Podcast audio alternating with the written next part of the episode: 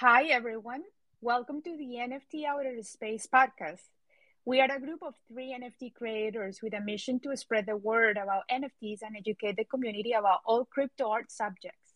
We aim to host a place where we highlight and uplift the work of amazing people in the space. These chats happens live via Twitter Spaces. We record them and we convert them into this podcast to the benefit of anyone who wants to refer to the content at a later time. We hope you enjoy the conversation and have as much fun as we do. And tune in for more podcasts from our Outer Space series. Hola a todos. Bienvenidos al podcast de NFT Outer Space. Somos un grupo de tres creadores de NFT con la misión de educar a la comunidad de manera orgánica sobre todos los temas relacionados con criptoarte. Nuestro objetivo es crear un lugar donde resaltamos y elevamos el trabajo de personas increíbles en el espacio. Estos chats ocurren en vivo a través de Twitter Spaces. Los grabamos y los convertimos en este podcast para beneficio de quien quiera referirse al contenido posteriormente. Esperamos que disfruten de la conversación y se diviertan tanto como nosotros y sintonicen más episodios de nuestra serie NFT Outer Space. Buenas tardes, buenos días, buenas noches a todas las personas que nos están escuchando. Eh, estamos ahorita en este momento en nuestro Twitter Space grabando live esta entrevista tan especial con nuestro artista NFT, Matías Espinosa. Matías es un motion designer y artista digital mestizo, nacido y criado en Quito, Ecuador y actualmente viviendo en Austin, Texas, en Estados Unidos. Le inspira la psicodelia y el arte glitch multimedia, tanto como estética y como herramienta para representar las dimensiones espirituales a las que tiene acceso la conciencia. Un encuentro entre, misticismo y gráficos por computadora. Bienvenido, Matías. Nuevamente, muchas gracias por estar acá. Y te lanzo la pregunta que siempre lanzamos al principio. Cuéntanos de tu niñez y cuéntanos cómo apareció el arte en tu vida y si apareció desde que eras eh, un niño o fue ya algo como más de adulto. Qué, qué, lindo que comience con esa pregunta. Para mí es una alegría estar aquí con ustedes, una verdadera alegría. Eh, pues te digo yo, como, como dijiste, leíste mi, mi bio, eh, yo nací y crecí, fui criado en Quito, en Ecuador. Quito es, una, es la capital de Ecuador y es una ciudad muy, muy bonita. Está está situada en las montañas, en la cordillera de los Andes. Entonces es una ciudad que tiene mucha, una diversidad bien interesante eh, cultural, eh, de paisaje, de clima. Y pues yo, yo de niño tuve, tuve una niñez rica, vamos a decirlo así. Eh, rica en experiencias. Mis papás se divorciaron cuando yo era bastante, bastante joven, bastante niño, habré tenido unos dos o tres años como máximo. Y gran parte de lo que marcó mi niñez fue pasar, digamos, de familia a familia. Y porque en ambas familias, pero principalmente en la familia de mi mamá, hubo mucha disfunción, eh, temas con alcoholismo y con, em, en general, pues, pues problemas de disfunción familiar. Em, siempre como niño busqué lugares donde refugiarme. Y uno de esos lugares o espacios donde refugiarme de, digamos, un poquito el caos que había familiar era eh, mi, mi, papá, porque mi papá de alguna manera fue como que una ancla, un puerto seguro. Eh, por más de que él también hubiese tenido también sus traumas y sus problemas, pero siempre él fue como que un, puerto seguro para mí en la niñez. Y con él, cuando yo estaba con él, los días que yo pasaba en casa con él, siempre desde pequeño me acuerdo de haber tenido un interés por la música, por eh, dibujar. Eh, de hecho, mi papá tiene guardadas en casa eh, cientos de páginas de dibujos que yo hice.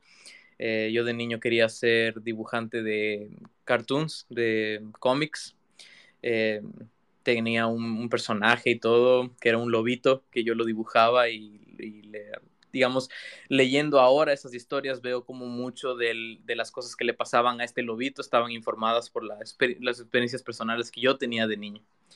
Y siempre tuve así una, una afinidad por el arte. Eh, casi siempre, eh, digamos, se veía reflejado en, por ejemplo, me encantaba memorizarme las letras de las canciones, aprender a cantar las canciones que me gustaban y las escuchaba una y otra vez para aprender las letras y cantarlas.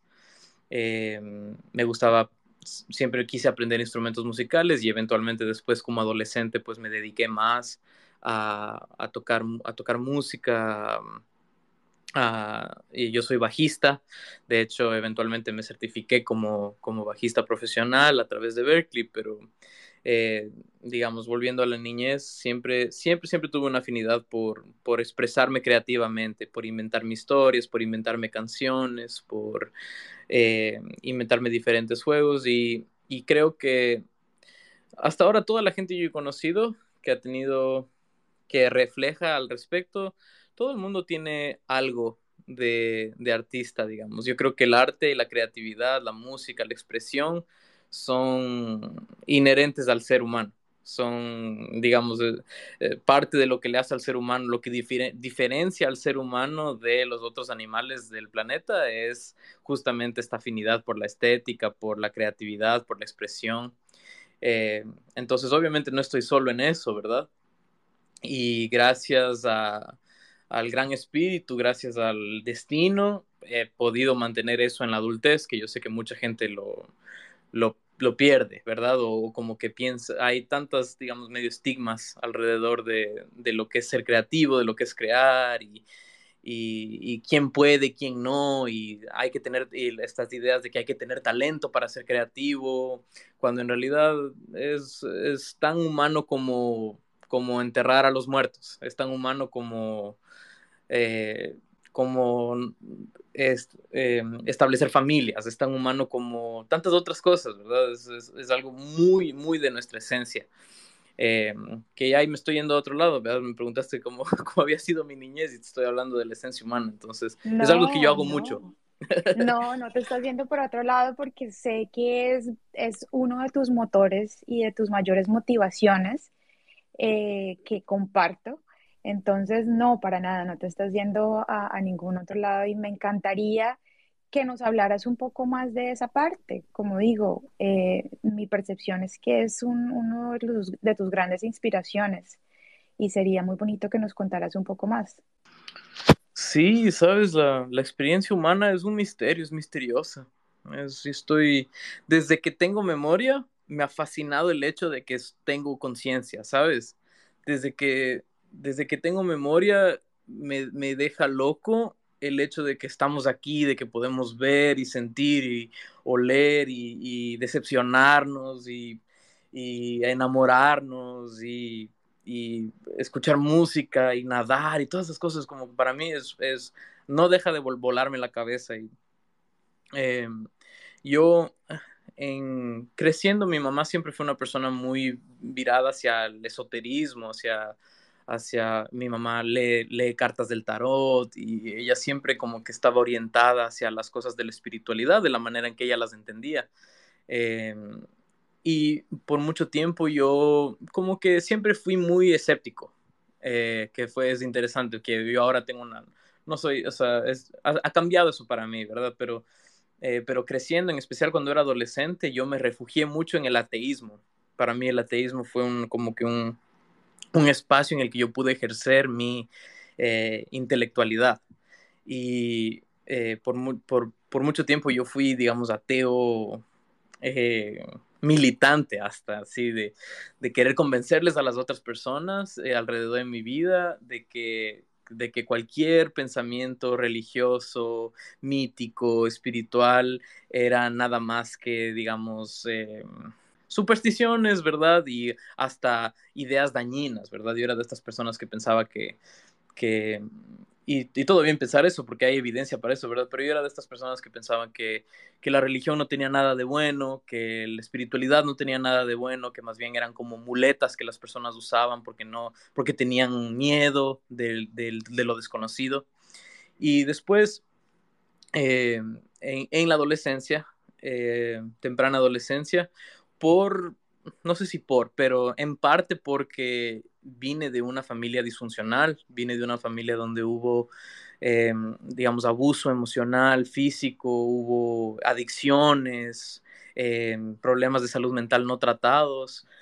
durante la adolescencia yo me entregué mucho a lo que era la búsqueda del placer impulsivo, principalmente usando drogas y alcohol. Entonces yo tomé muchas drogas y tomé mucho alcohol desde temprana edad, digamos, desde los 13, 14 años yo ya estaba bebiendo alcohol y, tomando drogas y, eh, por alguna razón eh, las drogas a las que gravité, eh, bueno, ahora considero que es parte del misterio, ¿verdad? Pero las drogas hacia las que me gravité no, no eran tanto las drogas de fiesta, sino eran más los psicodélicos. Entonces, eh, en Ecuador, en el área donde yo crecí en Ecuador, en Quito, hay un valle que se llama el Valle de los Chillos. Y en el Valle de los Chillos hay un área que se llama La Merced, donde hoy mi papá tiene su casa. Pero esta área de La Merced es famosa porque ahí se dan los hongos mágicos, los, eh, las cayampas que se le llaman en Ecuador, o hay otras palabras también, pero se les llama magic mushrooms, le dicen en inglés. Y estos hongos contienen una sustancia que se llama psilocibina, que es una sustancia enteogénica. Entonces, hay gente que le dice que es eh, alucinógena, pero en realidad eh, lo que más produce es una ampliación de la conciencia. Y hoy en día se está haciendo eh, se está haciendo muchos estudios con rigor científico al respecto de los beneficios que tienen estas sustancias en relación a, expandir la conciencia de las personas. Y entonces yo tomé estos hongos algunas veces, tomé eh, ácido lisérgico también, y las veces que, que lo hice, todas las veces que lo hice, me dejaron una sensación de que existe una realidad diferente a la que es accesible en la conciencia ordinaria que está caracterizada por colores vibrantes, por una sensación de estar conectado con la tierra, eh, que lleva la imaginación a, pensar en los seres queridos, a pensar en la vida, a pensar en, que la muerte es una cosa que también puede ser bella, es un, es un momento de transición, de formas, y pues realmente me abrió la cabeza. Eh, haber tenido estas experiencias. Y no todas fueron placenteras, algunas de estas experiencias también eh, me mostraron aspectos de mi propia psiquis eh, que, eran, que estaban ocultos y que eran un poco asustadores, un poco oscuros. me recordaron a, momentos que yo pasé en la infancia, me recordaron a, a errores que cometí. Entonces también estas, como estas sustancias tienen la capacidad de abrir la, eh, de, digamos, de afinar el velo que existe entre la mente consciente y la mente inconsciente, entonces surgen también, pueden surgir muchas cosas que a veces pueden ser asustadoras. Entonces, yo siempre que hablo de esto, siempre me gusta decir, yo no se lo recomiendo a nadie, digamos, pero para mí fue muy, muy positivo. Y eventualmente con ese, con, ya con esa tendencia, ya con ese, ese pequeño espacio de abrirme después en la adultez, yo por muchos años practiqué, hasta hace poco, una religión brasileña en la cual el, el sacramento, digamos, el, la comunión se hace bebiendo un té amazónico que combina dos plantas. La planta, una planta llamada chacrona, el nombre científico es Psychotria viridis, y una planta que se llama mariri. Y em, esta planta, estas dos plantas juntas en combinación, eh, han sido bebidas en la Amazonía ecuatoriana, colombiana, brasileña, boliviana por miles de años. Y es este té se utiliza para acceder justamente a estos mismos espacios de los que estoy describiendo, que también se pueden acceder de otras maneras. Eh, y es muy potente y yo he bebido este té, he tenido la oportunidad de beber este té en un contexto religioso formal, en una religión formal, cientos de veces. Y en ese proceso yo estaba en el proceso de formarme como un, que en esta religión se le llama maestri, que se traduce a profesor, digamos, una persona que está iniciada en los misterios de cómo trabajar con esta bebida para proporcionar eh, transformaciones personales positivas para las personas dentro de un marco eh, religioso, mítico. Eh, entonces, estas experiencias, la experiencia psicodélica, la, experiencia enteogénica, han sido las más importantes en mi vida, entre las más importantes en mi vida, segunda solo a, mi experiencia como, como padre, de tener mi hija que es, eh, es, la única otra experiencia que ha, sido, ha tenido la misma magnitud de, de, transformativa, digamos. Eh, eso. Mati, eh, quiero preguntarte antes de continuar, ¿qué edad tienes? Si quieres contarnos eso. Yo tengo 28 años. Ok, allá va mi segunda pregunta. Y Jime y Diana me, me, me dirán si no sienten lo mismo, pero de todos los invitados que hemos tenido aquí, ha pasado gente muy rica en cultura, muy rica en lenguaje, pero oyéndote y oyendo una de estas personas tan jóvenes, pues eh, realmente entiendo la admiración que, que siente Jimena. Eh, yo no he tenido esa oportunidad de colaborar contigo, pero tal y como te lo dije en, mi mensaje, siento que, que, lo poco que hemos interactuado, eh, eres un ser humano enriquecido, pero oyéndote hablar tan íntimamente, Mati, tienes toda mi admiración y tienes todo mi, mi, mi apoyo en lo que quieras emprender. Eh, tu arte me encanta, estoy viendo tu colección en OpenSea, entiendo un poco el misticismo y, me encantaría que nos contaras si esto es también de la influencia eh, de tu mami, por lo que nos contabas sobre sus artes místicas. Definitivamente. Eh, y, sabes, yo, o sea, siempre me he sentido raro en relación a, digamos, a mis pares. Em, a veces en términos de sentirme menos talentoso, menos, digamos, inteligente o conocido con cultura que otras personas, pero siempre me he sentido raro y digamos diferente así. Eh, y, y, veo que es porque yo traigo alguna cosa conmigo, ¿verdad? Eh, mi conciencia trae, trae alguna cosa que yo estoy viniendo a aprender y a compartir. Y yo siempre me quiero posicionar como estudiante de la vida, ¿verdad? Eh, hablé de esta, de esta religión que yo practicaba en la que la gente que es iniciada, la gente que eh, llega a cierto, digamos, cierto nivel de entendimiento, vamos a pensarlo como una universidad, ¿verdad? Tienes licenciatura, después tienes del maestrado, tienes del doctorado. Eh, es igual así en esta religión, existen diferentes grados de memoria, grados de conciencia, digamos. pero incluso las personas que tienen años en el grado más alto en la jerarquía de conocimiento, eh, todas, eh, siempre es importante, digamos, que ellas, todas estas personas se reconocen como estudiantes del único verdadero maestri, el la única verdadera maestri, que es la propia naturaleza, la propia luz superior, la propia fuerza superior, que esa es la que tiene todo el conocimiento y nos deja, nos permite a nosotros acceder, es inteligible. Entonces, la propia fuerza de la creación es la que nos da a nosotros esa, ese poder, nos, nos, nos da esa gracia, nos permite eso. Entonces, siempre para mí es importante reconocer que cualquier cosa que yo sé es porque la naturaleza la sabe y me ha permitido acceder, me ha dado, me ha dado el privilegio de acceder. Em, y sí, o sea, totalmente. Y gracias a, gracias a esta misma fuerza, gracias a esta misma naturaleza, eh, mi mamá y yo hemos pasado por un proceso de años de sanación eh, con terapia psicológica, eh, con el uso de estas plantas, con conversaciones, con situaciones en las que hemos, eh, así, yo digo gracias. Soy muy agradecido de que ella y yo hemos llegado a un espacio en el que hoy en día tenemos una relación sana, funcional, basada en honestidad, en armonía, en paz, y eso es algo para mí muy, muy valioso, digamos. Eh, en especial porque ahora tengo mi hija, que es su nieta, y vivimos juntos y tenemos una relación muy, muy bonita.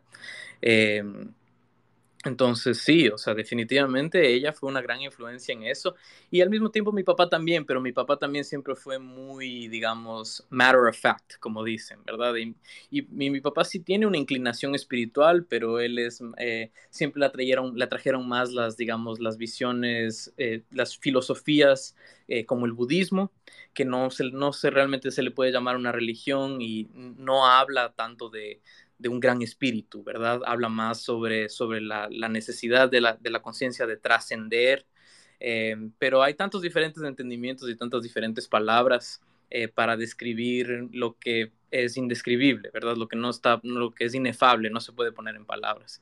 Y todo eso también es valioso, digamos, todas las diferentes filosofías y tradiciones son valiosas porque la gente necesita de símbolos relevantes a su cultura y a su contexto para poder acceder a estas cosas, porque, y es por eso que, por ejemplo, en relación al uso de la ayahuasca, eh, si es que alguien me pregunta a mí, por ejemplo, eh, oye, tú recomiendas que me vaya al Perú con los, con los shipibo a beber ayahuasca, yo le voy a preguntar, bueno, pues, o sea, tú hablas shipibo.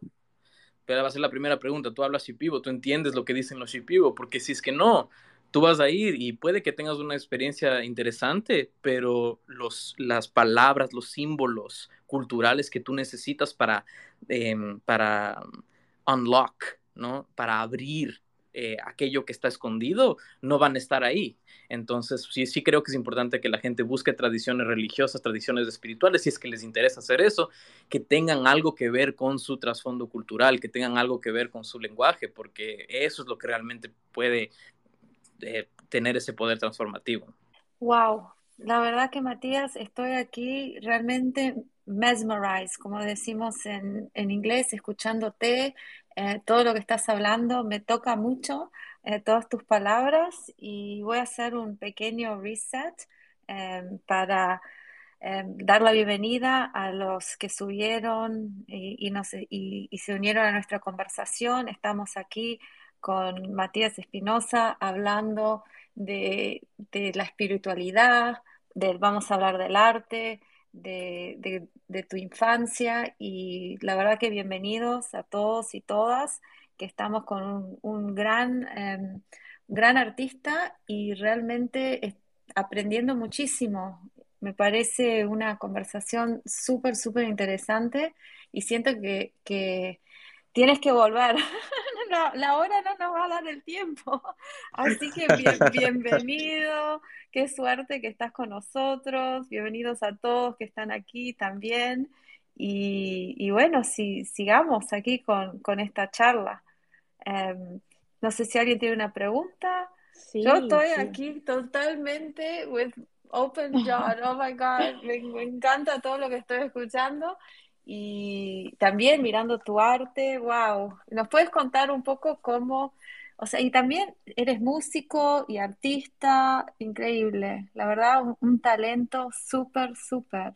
Es una alegría para estar aquí con ustedes, como dije, soy, soy muy agradecido por, por las conexiones que he hecho con, con Jimena, con Daniel, contigo, Diana. Eh, soy, soy, admiro el trabajo que ustedes están haciendo y ya te digo, para mí es una, alegría estar aquí compartiendo lo, que, lo que he recogido. te tengo una preguntita, perdóname si, si salto como a, interrumpirte, pero eh, como Diana dice, ya casi vamos aquí en, en la mitad de la charla y podríamos extendernos por lo menos yo otras dos horas hablando de esta parte de conciencia, preguntándote y escuchando, escuchando, escuchándote sobre todo. Eh, me estaba acordando de cómo fue que nos conocimos y fue por la charla que Daniel eh, con Pablo, me parece, eh, abrieron en Clubhouse para hablar de toda la cosa que había pasado con Hickenat. Y cuando yo te escuché hablar, yo quedé cautivada completamente con la manera en cómo te expresabas, la claridad, el uso de tus palabras, y creo que fue en inglés. Y yo ya te había visto por bastantes meses en, en Clubhouse y nunca nos habíamos conectado hasta ese día. Y fue por, por mensajes internos de DMs que se abrió la posibilidad de trabajar juntos en la colaboración y para mí fue no-brainer. Claro que sí, o sea, fue impresionante. Em, pero bueno, eh, nos cuentas, fuiste criado en Ecuador a través de las experiencias que tuviste en tu adolescencia temprana, eh, que te permitieron establecer una conexión de conciencia, que te permitieron experimentar una transformación terminas como en este punto, en una búsqueda eh, de conciencia, mejorando tu relación también con tu mamá, eh, queriendo ser un mejor padre para tu hija. Pero entonces, ¿cómo unimos esta parte de tecnología con esta parte artística, de música, de conciencia, eh, que, te, que, te, trae hoy en día este espacio? ¿Qué, qué pasa antes de los NFTs? ¿Cómo, ¿Cómo estableces esa conexión con tecnología? Es mi pregunta. Gracias por esa pregunta. Bueno, entonces yo, como dije, nací y crecí en Ecuador, ¿verdad? Y cuando me gradué de la secundaria en Ecuador, eh, un par de años antes de eso, mi mamá vino a vivir a Estados Unidos. Se casó con otra persona eh, y vino a vivir a los Estados Unidos. Y ella, en la época antes de que yo termine la secundaria, que digamos en Ecuador es el high school, eh, ella me dijo, oye, ¿no quieres venir aquí a Estados Unidos a terminar el high school? Y pues yo lo único que sabía de hacer high school en Estados Unidos era lo que yo había visto en las películas y en la televisión. Y lo primero que me imaginé era que me iban a hacer bullying. Mean Girls. Sí. Iban a recibir las Mean Exactamente. Entonces yo dije, no, no, no, gracias. Estoy bien aquí con mis amigos en Ecuador, con mi gente aquí. Eh, estoy, aquí me quiero graduar. Pero cuando me gradué del high school y llegó la hora de decir, ok, ¿qué quiero hacer ahora? ¿Verdad? Eh, había llegado al punto yo de que eh, por la influencia de mi primo, que es un hombre muy serio, un hombre muy del mundo, eh, dije, voy a estudiar derecho, voy a estudiar leyes, porque tengo talento para lo que es lo interpersonal, me fascina filosóficamente lo que es la ley y los derechos naturales, entonces pues eh, había sido parte yo del modelo de Naciones Unidas del colegio, dije, ok, tiene sentido, voy a, voy a estudiar derecho, voy a hacer leyes para ver si después tal vez hago ley internacional, me vuelvo diplomático, alguna cosa así. Em, y eh, de hecho me fue muy bien en el primer y único semestre de derecho que hice, que en Ecuador es interesante porque es diferente a Estados Unidos, que en Ecuador tú puedes ir directamente a estudiar derecho, no tienes que hacer un bachelor's y después ir a law school. Eh, puedes solo vas directo y empiezas a estudiar derecho y ya. Y me fue muy bien, eh, tuve buenas, buenas calificaciones, pero yo en el fondo de mi corazón sabía que yo tenía que, digamos, estar invirtiendo más tiempo y recursos eh, en, desarrollarme como artista y en la época la música era todo para mí. Yo ni, ni me imaginaba alguna vez hacer artes visuales porque me consideraba eh, totalmente falto de talento en esa área. Y pues eh, después de un semestre de estudiar eh, derecho, em, comencé a hablar con mi mamá y empecé a considerar la posibilidad de venir a Estados Unidos a estudiar música. Y mi mamá me dijo, sí, te podemos recibir aquí, tú puedes vivir con nosotros eh, y puedes explorar las diferentes opciones que hay en el sur de California, que es donde vivía mi mamá en esa época. Em, y pues vine, vine a Estados Unidos y la relación que mi mamá tenía, eh, la persona con la que se casó, no era una persona buena, digamos. Fue una persona que también lamentablemente eh, fue abusiva con mi mamá. Eh, fue una persona que no la trató bien y cuando yo vine a vivir con ellos tampoco me trató bien a mí. Entonces llegó un punto en el que pues yo estaba viviendo con ellos, estaba estudiando a través de los gráficos por computadora. O sea que, eh, Matías, un amigo te invitó, alguien que ya estaba, un artista que ya estaba aquí en NFT, te invitó a entrar en el espacio. No, realmente eh, yo estaba siguiendo a muchos diferentes artistas que son, digamos, eh, autoridades en el campo del motion design, del diseño 2D y 3D, personas a las que yo admiraba y fue a través de Beeple, en realidad. Fue Beeple quien, por, a través de quien yo me enteré de que los NFTs existían nadie me invitó, así nadie me dijo, eh, nadie me dijo, ven, deberías participar en esto. Fue más bien, yo vi lo que Beeple estaba haciendo y inmediatamente me llamó la atención y yo soy de esas personas que siguen su curiosidad. Entonces, si algo me llama la atención, si algo me da curiosidad, ya se perdió porque yo empiezo a estudiar al respecto y empiezo a leer y empiezo a involucrarme y como había mucha gente queriendo aprender y queriendo ver qué era esto, entonces ahí fue que entré a Clubhouse, entré a Twitter, eh, empecé a leer y a leer y a leer y a intentar a, y escuchar y hacer preguntas para, para empaparme e informarme de lo, que, de lo que es y pues sigo en eso, ¿verdad? Es un espacio tan, que cambia tan rápido y tiene tanta complejidad y está tan interconectado con otras cosas que aprender hay muchísimo para aprender. Mati, esa historia de Tinder es genial. mucha gente encuentra Found Love in a Hopeless Place. Para mí también fue una historia muy positiva y ahí veo a mi novio Anthony abajo.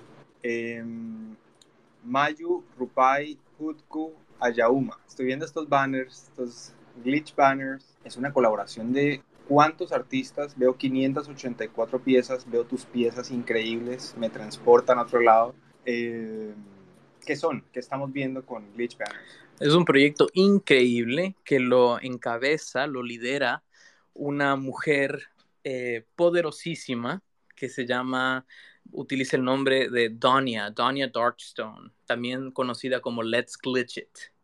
Eh, no sé si algunos de ustedes la habrán visto aquí en Twitter, pero ella es una autoridad de este tipo de arte que se llama glitch art, ¿verdad? Ella es una persona muy innovadora en esa área. Ella manejó una comunidad, ah, pre-NFTs, manejó una comunidad de cientos de artistas eh, de lo que hoy en día se le conoce como net art, de, ¿verdad? Gente de la onda de Max Capacity, de Elvi, de Cipote, de Donia, que son artistas que ahora están haciendo olas en, los NFTs, pero vienen de una tradición de net art, arte con tecnología, eh, arte usando tecnología obsoleta. Eh, Donia, de hecho, hace unas cámaras, ella compra unas cámaras digitales de juguete y las abre y eh, reconecta los circuitos del sensor de la cámara eh, de maneras únicas, diferentes, los conecta donde no deberían ir y todo para crear, eh, para que cuando tú tomes una foto, el sensor interpreta la luz de una manera totalmente diferente, medio psicodélica, ¿verdad? Entonces ella reunió a este grupo de artistas que utilizan esta estética, que es el glitch, y nos reunió a todos en lo que ella llama el Glitch Alpha Force. Y todas estas personas del Glitch Alpha Force que son artistas, ya te digo, yo me siento honrado de estar ahí. De hecho, yo siempre tenía, nunca tuve la confianza hasta ahora de llamarme glitch artist, artista de glitch, porque las técnicas que se utilizan para hacer este tipo de arte no son técnicas que yo necesariamente manejo, ¿verdad? Yo no sé cómo abrir una cámara y reconectar los circuitos para que el sensor ah, de, haga cosas locas, ¿verdad? No sé, hay gente que hace todo tipo de cosas, utilizan Game Boys o consolas de videojuegos antiguas para modificar señales de video eh, y luego toman eso y las, las capturan con tarjetas de video, las ingresan a After Effects y hacen todo tipo de, diferentes técnicas súper interesantes que yo nunca realmente, eh, que recién ahora estoy aprendiendo. Entonces yo no me sentía cómodo hasta que ella me dijo, ¿sabes qué? si tú utilizas esta estética en tu trabajo, yo, yo no, no soy purista, no soy una glitch purist, como dice ella. Entonces, si es que no te atreves tú a darte el título, yo te doy el título, digamos. Y ella me empoderó a mí y a otras personas a utilizar ese título de ser glitch artist, digamos. Y pues nos invitó a esta colaboración, a esta colección colaborativa que, ya sabes, estamos en la manía. Eh, en este movimiento, mucho hype de los profile pictures, ¿verdad? Pero no hay tanto de los banners para Twitter para OpenSea y todo eso. Entonces, como que fue también a ver una entrada a decir, ok, mira, aquí hay unos banners conexionables de artistas. Eh, y pues ahí están, ahí están mis banners, esa es mi contribución. Sí voy a subir algunas más. La, la colección en total va a tener 10.000 banners. Digo, 1.000 banners. Van a haber 1.000 banners. Entonces, como todos son hechos a mano, eh, eh, entonces, 1.000 es un buen número. Y principalmente, la principal razón de esta colección es para que Donia pueda tener suficiente dinero para no vivir más en Mississippi, porque ella es una mujer trans viviendo en Mississippi eh, y eh, la vida ha sido dura para ella. Entonces ella está buscando salir de ahí e ir a vivir en, otro, una, alguna, algún lugar donde sea más bienvenida, donde se pueda sentir más segura eh, con su identidad, ¿verdad? Qué bueno. Quería, quería saber un poco de tu proceso, Mati. Hutku, Ñawi, veo pues evidentemente son fotos eh, procesadas, es, es, lo que entiendo. ¿Nos podrías contar un poco de eso? ¿De cómo es tu proceso de una de estas piezas? Claro, es bastante simple en realidad. Eh, requiere tres pasos. Eh, el primer paso es ir a algún lugar interesante. Eh, ese es la primer, el primer paso. Entonces, me, esta, todas estas banners, las que están subidas ahí, fueron fotos que yo tomé con una, una cámara que ha sido intervenida por Donia, una cámara que yo le compré a ella, que ella intervino.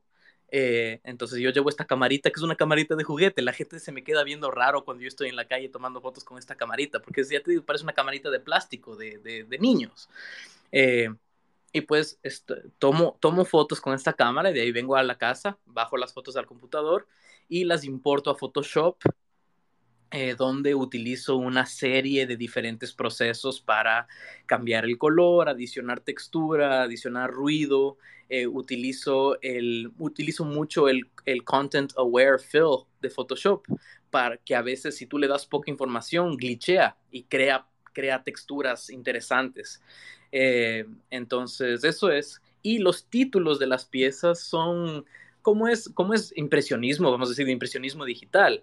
Eh, yo veo, veo la imagen después de que la procesé, después de que jugué con ella y hago muchas iteraciones diferentes y escojo mis favoritas y de ahí digo, ok, ¿a qué me recuerda esto, verdad?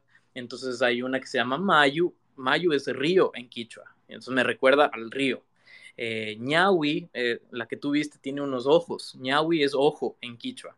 Entonces yo les puse los nombres en quichua también porque a mí me interesa rescatar. Eh, que no que necesite ser rescatada, porque el quichua, gracias al gran espíritu nuevamente, es una, es una lengua que se sigue hablando, es una de las lenguas nativas de las Américas con mayor número de hablantes.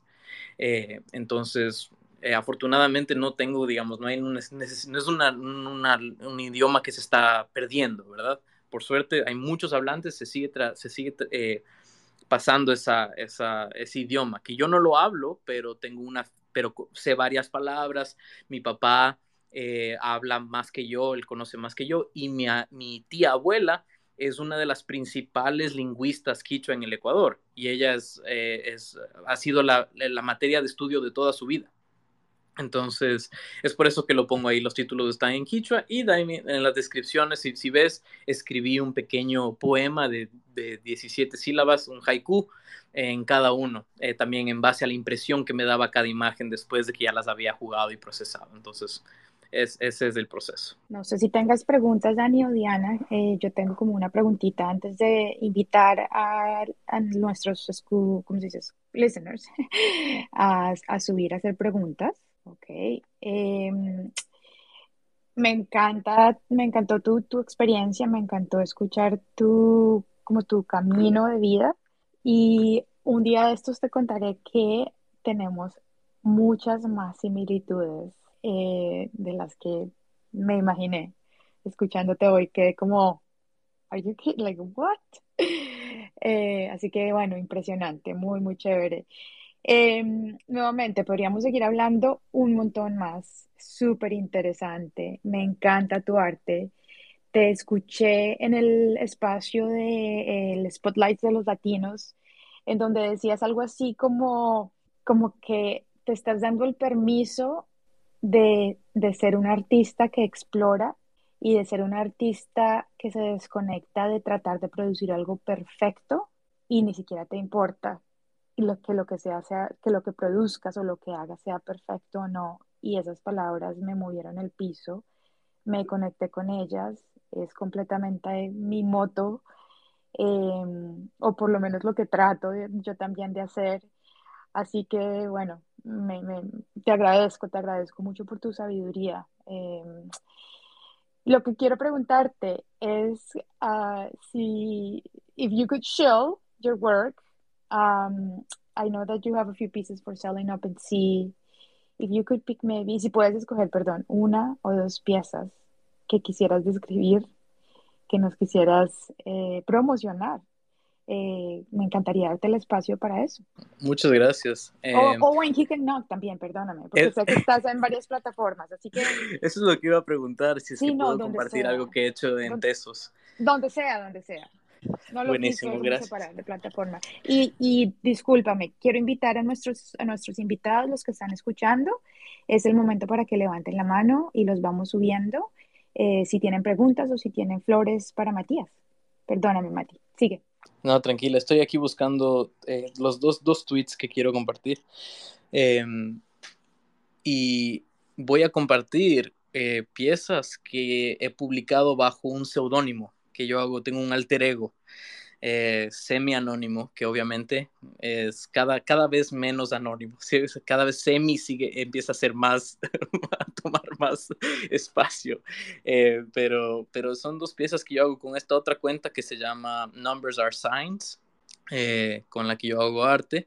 Y en esta cuenta en específico yo me dedico a hacer cosas bien en un solo estilo, porque como se pueden dar cuenta de mi OpenSea, eh, incluso en mi página, en mi página personal, la que no es del alter ego en Ikenunk, eh, mi trabajo es bien, como quien diría, all over the place. Yo exploro fotografía, exploro dibujos, hago animación 2D, hago 3D, eh, hago cell animation, hago diferentes cosas porque pues eh, yo soy así. Entonces, eh, siento que a veces eso puede ser como un turn off para algunos coleccionistas, pero pues, ¿qué puedo decir? Soy yo. Entonces, esta pieza que les quiero compartir, que la, la publiqué aquí, es un... Es es parte de un universo que yo estoy intentando comunicar, es un universo mítico, poético, al cual he sido expuesto, eh, que tiene algunos personajes de los cuales uno puede aprender si es que uno hace preguntas. Entonces, este trabajo es un trabajo que es intencionalmente misterioso. Em, y lo que quiero provocar con él es que las personas me hagan preguntas. ¿Por qué? Porque parte de esta tradición espiritual, religiosa de la, que yo, de la que yo soy parte, ya no activamente, digamos, ya no soy miembro de esta religión, pero continúo llevando conmigo las enseñanzas que he recibido, em, es que en, cuando se trata de las verdades, cuando se trata de la realidad espiritual, cuando se trata de los, iniciarse en los misterios, eh, tiene que el prerequisito es el consentimiento. Entonces, una la persona tiene que querer saber, querer iniciarse. Y para la, para la persona recibir algún misterio, recibir algún secreto del otro lado, em, tiene que preguntar. Entonces yo dejo estas piezas y abro espacios como Digital Occultism, eh, que es el nombre de este proyecto. También se llama 1 through 7 o 1, 2, 3, 4, 5, 6, 7 o solo 7. Eh, interesantemente, ha sido interesante ver cómo la gente le llama al proyecto, ¿verdad? O cómo se refieren a mí cuando estoy hablando bajo este seudónimo. Y abro espacios y transmito este conocimiento puramente oralmente. Eh, no lo escribo en ningún lado intencionalmente porque quiero que las personas vean la pieza y hagan preguntas. Escuchen las historias que yo estoy contando, por ejemplo, una historia que voy a contar esta semana es la historia del origen de los días de la semana, el origen de los nombres de los días de la semana. Voy a contar esa historia, es una historia muy bonita y abro el espacio para que las personas hagan preguntas sobre eso. Y a través de esas preguntas que conducen la conversación, yo revelo ciertos misterios, eh, revelo ciertos secretos que existen. Entonces, em, esa, más, lo que principalmente quiero compartir es de esta página, esta, esta cuenta, este seudónimo que yo utilizo para, para expresarme, eh, que es Numbers of Signs, eh, que comenzó todo porque yo hice un tributo a uno de los dos punks de Max Capacity. Eh, y lo hice en este estilo y fue un estilo que resonó muy fuerte con mucha gente. Entonces dije, ok, tengo que, ahí hay algo interesante a perseguir. y pues empecé a trabajar hacer estos trabajos en ese estilo, que es una animación cuadro a cuadro, eh, utilizando todos medios digitales, pero con texturas eh, análogas que remiten a lo análogo. Para mí, para mí esa pieza eh, parece un corazón latiendo. No sé si, si, si esa fue la intención o no, lo veo yo, pero súper interesante con, o sea, los números, ¿no? Que ya sabemos que tienen sus importancias y el corazón latiendo, está, está muy bueno. Te felicito con, con esta pieza, super cool. Y sí, muy interesante todo, Matías, la verdad, súper, súper interesante. Quería circle back al bien, bien, bien al principio de, de la charla, cuando estabas hablando de cómo te interesaba eh, el estado humano y, el hecho que, las personas tienen conciencia. Y te iba a decir que quizás hay un libro, no sé si lo has leído, de, un autor canadiense que se llama Fifteen Dogs. Y creo que, te va a gustar, porque es, cuenta la historia del punto de vista de, estos perros, qué le pasa a los perros cuando eh, le dan conciencia y lenguaje. Y es un libro súper interesante. Así que antes de olvidarme quería comentarte, eh, comentarte ese libro. Increíble, no, no lo he leído, lo anoté ahora. Eh, muchas gracias por la recomendación. A mí me encanta cuando me recomiendan libros. Te lo paso igual cualquier cosa después por, por mensaje con el autor y eso. Gracias, sí. Me pareció interesante que te haya remitido a un corazón, eh, porque esta, esta mujer que tú ves ahí, es, de hecho es una, es una mujer, es un, pues, una calavera, pero tiene, una, tiene un vestido en la cabeza eh, que remite al cabello. Em, es, es, la consejera de un rey. Eh, y el rey está, es otra pieza que también está en la página, esta página, y pues esta mujer misteriosa tenía un poder único que era poder ver el pasado y el futuro, que es un poder que se lo dio la propia naturaleza. Eh, y la propia naturaleza es la propia vida y el corazón es un símbolo de la vida. Eh, el rojo es un símbolo de la sangre, de la vida. Entonces, entonces sí, qué lindo que lo hayas visto así también. Mati, ¿qué sigue? ¿Qué más tienes en tu, en tu horizonte artístico? ¿Qué más tienes en tu horizonte profesional, personal? Pues buena pregunta. O sea, con si es que está en las cartas, si es que está en el destino, seguir creando, seguir buscando maneras de, representar este, este espacio inefable que existe, al cual la conciencia tiene acceso. Eh, con algo de suerte también es poder seguir teniendo experiencias enteogénicas, poder seguir teniendo contacto con los misterios, con los encantos de la naturaleza divina, que son accesibles eh, y se, se, puede pedir, eh, responden a la palabra.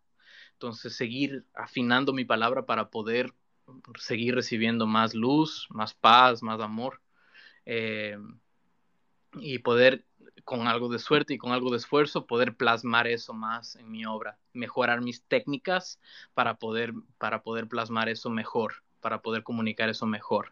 Eh, porque yo vengo haciendo arte visual por más o menos dos años y medio, entonces soy un bebé en ese sentido. Entonces quiero seguir empujando, empujando, empujando para poder seguir expresando mejor eso, lo que llevo dentro eh, y poder tener más experiencias así. Y lo que sigue también es eh, seguir desarrollando conexiones y relaciones eh, solidarias de reciprocidad en este espacio. Me encanta, Mati, me encanta y nada, sí, yo siempre manifestando abundancia para ti y para todos. Ya te lo creo que lo he dicho, pero eh, siento muy fuerte que hay un, una puerta abierta para que todos tengamos acceso a una abundancia muy infinita del universo. Abundancia y amor, punto. Así que ese es el deseo que tengo para ti. Sé que tienes que salir a las 3 de la tarde, así que pues quiero respetar tu tiempo, tu espacio. Pero antes de cerrar la sala, quiero agradecerte muchísimo por compartir tu experiencia, em, por compartir tu sabiduría, por ser vulnerable y compartir tus experiencias em, de niñez, em, de adolescencia. Y, siempre traes un mensaje positivo, siempre tienes una manera también chistosa de compartir, de compartir las cosas que compartes y me encanta eso. Em, sí, entonces nada, vamos a darle ya cierre al, espacio. Eh, muchísimas gracias nuevamente por estar aquí, Mati.